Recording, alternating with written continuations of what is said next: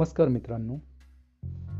आज या पॉडकास्टमध्ये आपण योग या विषयावर बोलणार आहोत.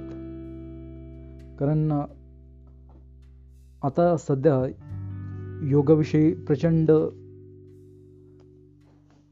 कुतूहल इंटरेस्ट लोकांना आहे. आणि थोड्याफार प्रमाणात किंवा जास्त प्रमाणात देखील म्हटलं तरी चालेल. लोक योगा करतायत.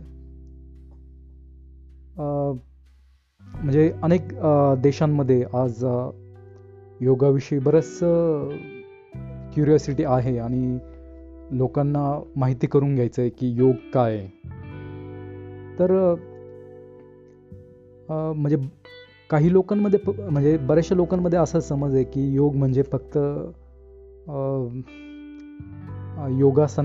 पुरतंच ते मर्यादित आहे. म्हणजे एक फिजिकल एक्झरसाईज म्हणूनच ते त्याकडे पाहतात. पण मुळात ती गोष्ट तशी नाही आहे योग हे एक शास्त्र आहे. आणि त्या शास्त्राचे म्हणजे तसे खूप फायदेही आहेत. म्हणजे फिजिकल बेनिफिट्स तर आहेत हेल्थ बेनिफिट्स तर आहेत. पण समजा जर एखाद्याला काही गोष्टी समजून घ्यायच्या असतील तर त्यासाठी देखील योगशास्त्र किंवा योग करणं गरजेचं आहे. तर ते आपण पुढच्या पॉडकास्टमध्ये पाहूच की म्हणजे त्याचे काय काय बेनिफिट्स आहेत किंवा योग साधना केल्याने काय काय गोष्टी कळू शकतात वगैरे. पण आता सध्या फक्त म्हणजे लोकांना एवढंच बऱ्याचशा लोकांचा एवढाच समज आहे की योग ही हे केवळ एक फिजिकल एक्झरसाइज आहे. म्हणजे पुरतंच ते योगाला मर्यादित ठेवतात. तर तसं नाही आहे तर ह्या पॉडकास्टमध्ये आपण योगाचं योग ह्या विषयावर थोडीशी माहिती घेऊ. आणि त्यानंतर आपण हा विषय पुढच्या अनेक पॉडकास्टमध्ये आपण हा विषय डिटेलमध्ये तुम्हाला मी समजावून सांगेल. तर योग काय? तर योगाचं पतंजलींनी जी डेफिनेशन केली आहे योगाची तर त्यामध्ये ते म्हणतात योग चित्तवृत्ती निरोधा योग चित्तवृत्ती निरोधा योग म्हणजे चित्तातल्या ज्या वृत्ती आहेत म्हणजे मन तत्वातल्या ज्या वृत्ती आहेत त्या मनाला त्या वृत्ती घेऊन न देणं. म्हणजे मनातल्या ह्या वृत्तींना निरोध करणं. आता ह्या वृत्तींना निरोध करणं म्हणजे त्यांना कंट्रोल करणं. मनातले जे काही वृत्ती आहे त्यांना कंट्रोल करणं. मग ह्या मनातल्या वृत्ती कोणत्या? तर आपल्या मनात सारखे काही ना काही गोष्टी चालू असतात. आपण एखादी गोष्ट पाहतो. डोळ्यांनी पाहतो पण म्हणजे डोळेनी ती गोष्ट जरी पाहिली तरी ती आपल्या मनात त्याचं प्रोसेसिंग होतं. जो तो जो अनुभव असतो तो आपल्या मनात येतो. म्हणजे प्रत्येक इंद्रियांचं जसं काम आहे त्यांचे जे विषय आहेत ते विषय ते जसे डोळ्याचं जे विषय आहे दृश्य तर डोळ्याने पाहिलं तर त्याचं प्रतिबिंब म्हणजे आपल्या मनात उमटतं. तर असं प्रत्येक इंद्रियांचं आहे. की त्यांचे त्यांचे विषय ते हे विषय मनाकडे जातात. आणि मग बुद्धी त्याचा निर्णय घेते. तर अशा पद्धतीने म्हणजे मन हे प्रत्येक वेळेस वेगवेगळे आकार घेत असतं मॉडिफिकेशन घेत असतं. त्यालाच आपण वृत्ती म्हणतो. मग ह्या वृत्ती कोणत्या? तर प्रमाण. विपर्यय विकल्प निद्रा स्मृती या पाच वृत्ती आहेत. तर प्रमाण म्हणजे काय? की आपल्याला जे ज्ञान होतं त्या ज्ञानाला आपण प्रमाण म्हणतो. मग त्यामध्ये ते प्रत्यक्ष आपण प्रत्यक्ष प्रमाण आहे त्यामध्ये. म्हणजे प्रत्यक्ष ज्यावेळेस आपण इंद्रियांनी गोष्टी पाहतो त्यावेळेस ती जी वृत्ती असते तिला प्रत्यक्ष प्रमाण त्यावेळेस ते प्रत्यक्ष प्रमाणाने आपल्याला ज्ञान होतं. त्यानंतर अनुमान प्रमाण. अनुमान प्रमाण म्हणजे काय? की समजा एखाद्या ठिकाणी धूर दिसला तर आपण काय म्हणतो? की त्या ठिकाणी आपण म्हणतो की त्या ठिकाणी अग्नी आहे किंवा आग लागली तर ते अनुमान प्रमाण. आणि तिसरं म्हणजे आप्तवाक्य. की एखादा अधिकारी व्यक्ती आहे ज्याने ते सांगून ठेवले ती गोष्ट त्याने स्वतः ती अनुभवलेली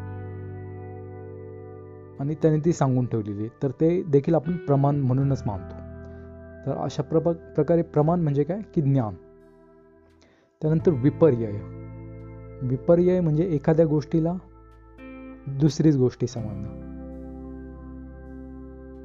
म्हणजे दोरी असेल तर आपल्याला वाटतं ते साप आहे की काय? तर ते झालं विपर्य वृत्ती. म्हणजे एखादी गोष्ट आहे त्याला दुसरीच गोष्ट समजणं ही झाली विपर्य वृत्ती विकल्प म्हणजे काय? विकल्प म्हणजे शब्द आहे पण त्या शब्दांनी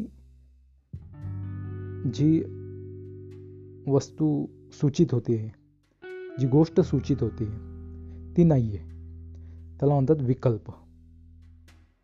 निद्रा निद्रा म्हणजे निद्रा तर सगळ्यांना माहिती आहे. आपण जे झोपतो ते देखील एक वृत्तीचाच प्रकार आहे. आणि स्मृती. आता ह्या ज्या सगळ्या ज्या आपण काही जे अनुभव घेतो ते त्यांचे त्याचे संस्कारात संस्कारात रूप रूपांतर होतं. आणि ते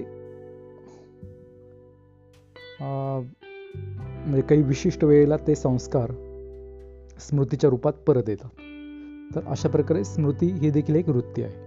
तर अशा पाच प्रकारच्या वृत्ती आहेत. प्रमाण विपर्यय विकल्प निद्रा स्मृती. तर ह्या पाचही वृत्ती मध्ये मन सारखं आकार घेत असतं. ह्या पाचची वृत्त एक वृत्ती झाली दुसरी वृत्ती तिसरी वृत्ती चौथी पाचवी.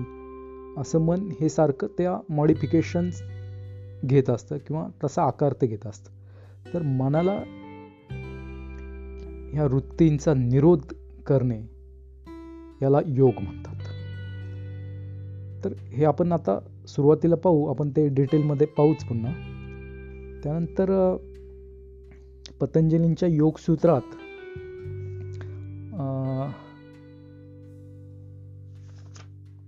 हे जे आहे म्हणजे त्यामध्ये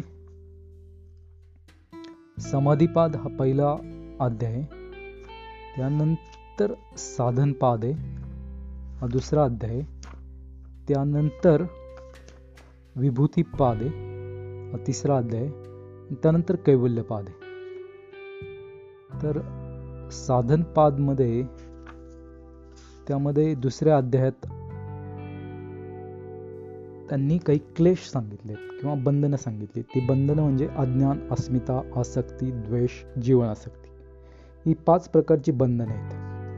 त्यामधलं अज्ञान किंवा अविद्या हे कारण आहे आणि उरलेली कार्य आहेत. म्हणजे अज्ञानामुळेच ह्या अस्मिता आसक्ती द्वेष जीवनासक्ती हे निर्माण होतात. तर ह्या संबंधी आपण डिटेलमध्ये पाहू पुढे. तर योगाचा असा अर्थ होतो की योग चित्तवृत्ती निरोधा. तर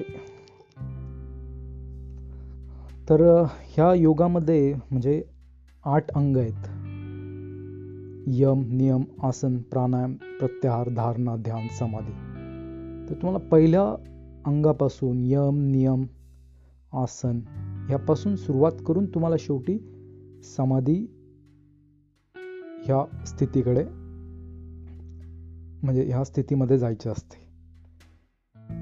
त्यानंतरच तो योग साध्य होतो. आत्ता योगा बाबतीत फक्त जास्तीत जास्त जे काही गोष्टी लोक करतात त्यामध्ये आसन आणि प्राणायाम. ह्या दोन गोष्टींवर जास्त भर आहे आणि मेडिटेशन एक लोक करतात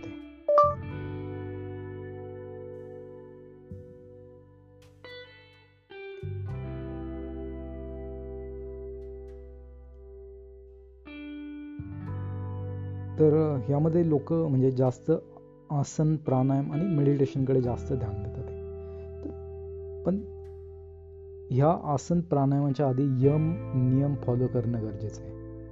त्यानंतर तुमचं आसन चांगलं होऊ शकतं. योगासनं तुम्ही चांगलं करू शकतात. एकदा आसन सिद्ध झालं की त्यानंतर तुम्ही प्राणायाम करू शकता.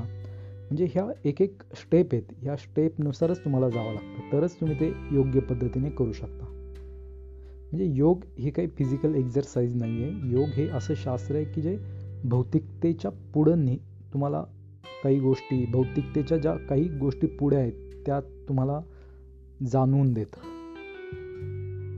योगाची अशी एक डेफिनेशन कर करतात लोक योग हा कर्मसु कौशल्य म्हणजे कर्म करण्यातलं कौशल्य म्हणजे योग. म्हणजे कमीत कमी एनर्जी वापरून तुम्ही एखादं काम करतात तो सुद्धा एक योग झाला.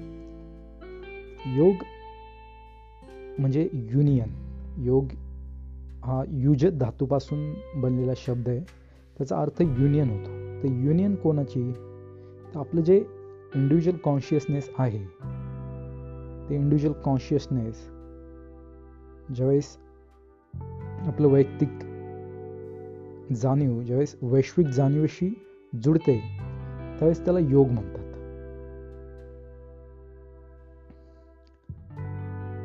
त्यासाठीच पूर्ण ज्या काही पद्धती दिल्या त्यामध्ये तर त्या पद्धतींमुळं तुम्ही हे करू शकता की तुम्ही तुमची इंडिव्हिज्युअलिटी ही पूर्णपणे टाकून देऊन तुम्ही वैश्विक जाणीवेशी एक एक होऊ शकता. त्यावेळेस तुम्ही योगी झाला असं म्हणता येईल. तर आपण हळूहळू पतंजलींची योगसूत्र देखील पाहू.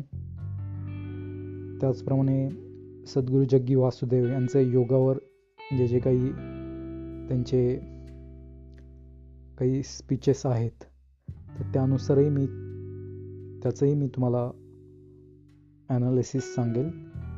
कारण सद्गुरुजेवींनी देखील खूप चांगल्या पद्धतीने हा विषय समजावून सांगितला आहे त्यामुळे मला तो आवडेल की त्यांनी जे जे काही सांगितलं आहे ते ते ह्या पॉडकास्टमध्ये तुम्हाला सांगावं. तर आज एवढंच. मला वेळ दिल्याबद्दल धन्यवाद.